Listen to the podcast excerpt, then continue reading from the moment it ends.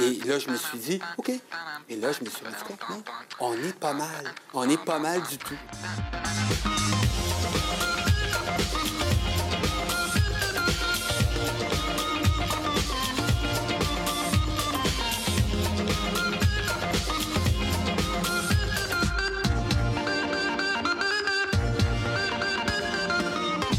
Bonjour, vous écoutez les Pressés de l'expression, je m'appelle Perrine Andrieux et aujourd'hui on va parler d'entrepreneuriat. Je travaille comme traductrice indépendante, principalement pour des entreprises, et cela fait de moi une auto-entrepreneuse. Si vous vous souvenez de l'épisode 14 de la première saison où on abordait la façon de féminiser les noms de métiers et la raison pour laquelle c'est important de le faire, vous n'aurez aucun mal à cheminer depuis auto-entrepreneur jusque auto-entrepreneuse. Moi, je suis devenue entrepreneur. Non, non, entrepreneuse. Mais d'abord, qu'est-ce que l'entrepreneuriat? Pour le Larousse, il s'agit de la fonction d'un entrepreneur. Et entrepreneur, toujours selon le Larousse, c'est tout simplement un chef d'entreprise. D'après le journaliste québécois Pierre Duhamel, qui est aussi auteur du livre Les entrepreneurs à la rescousse, un entrepreneur, c'est, je cite, quelqu'un qui est porté par une vision et qui veut en faire un projet puis une entreprise. L'entrepreneuriat, ça part d'ici. Ça part d'un homme, d'une femme qui décide ben moi, je vais les créer, ces jobs-là. Moi, j'ai une idée en tête, puis je pense que c'est une assez bonne idée, puis je vais être capable de faire quelque chose avec ça. Merci beaucoup, Pierre Duhamel. Merci beaucoup, Pierre Duhamel. Mais est-ce que vous avez entendu comme il a prononcé entrepreneuriat? En fait, il n'a pas prononcé entrepreneuriat avec EU, mais entrepreneuriat.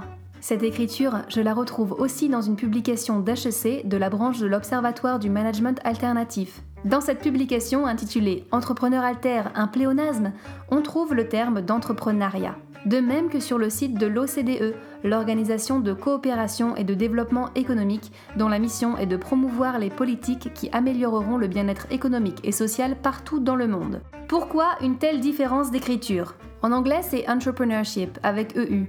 Il semble même que le mot anglais vienne du français puisque nous on s'en sert depuis 1250, ok? Entente cordiale. Donc entrepreneurship, entrepreneuriat.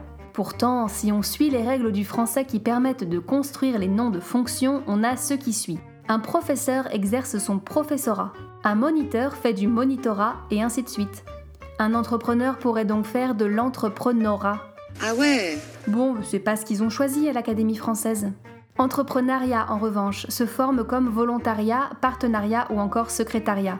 Ce sont des termes qu'on utilise beaucoup, mais il s'agit de termes issus de noms communs en R, n'est-ce pas? Volontaire, partenaire, secrétaire. Il semble donc incorrect de dire entrepreneuriat dans la mesure où on ne dit pas entrepreneur.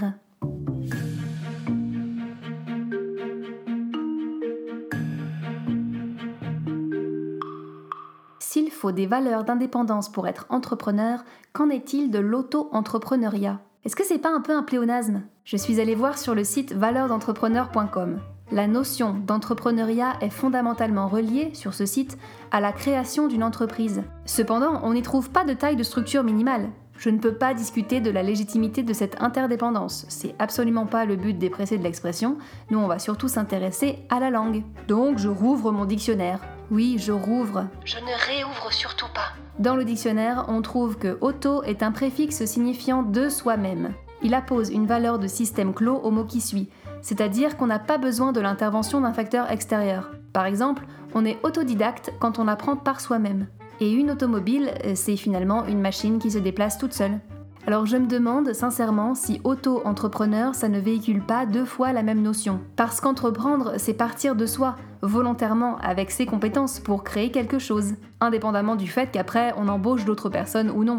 Du coup, a priori, auto-entrepreneur... euh, Vive les pléonasmes. Le pléonasme, du grec pléonasmos, est une figure de style d'accumulation où on exprime une idée de manière soit renforcée, soit précisée par l'ajout d'un ou plusieurs mots qui ne sont pas nécessaires. C'est un peu comme au jour d'aujourd'hui, ou le tri sélectif. Qu'est-ce que ça peut m'énerver ça? Bon, mais le terme d'auto-entrepreneur existe dans certains dictionnaires depuis 2010, donc bah, en fait, allez-y, utilisez-le. D'ailleurs, c'est auto-entrepreneur. Normalement, le préfixe auto est soudé au mot suivant, il n'y a pas de tiret, sauf quand la soudure rend la prononciation désagréable, ce qui est le cas ici. Auto-entrepreneur sans tiret, il y aurait O et E à coller, comme dans œuf ou moelleux, alors on hésiterait à comment le prononcer, c'est sûr, il vaut mieux compliquer la langue française plutôt que de faire confiance aux francophones. Un moelleux au chocolat. Un quoi? Un moelleux? Les moelleux coulants au chocolat. Un moelleux Je ne sais pas, on peut dire les deux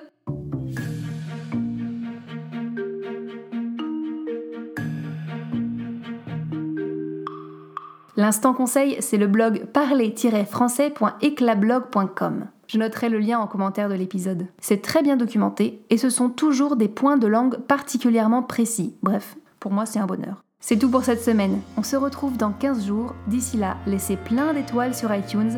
Je vous embrasse et je vous dis à bientôt.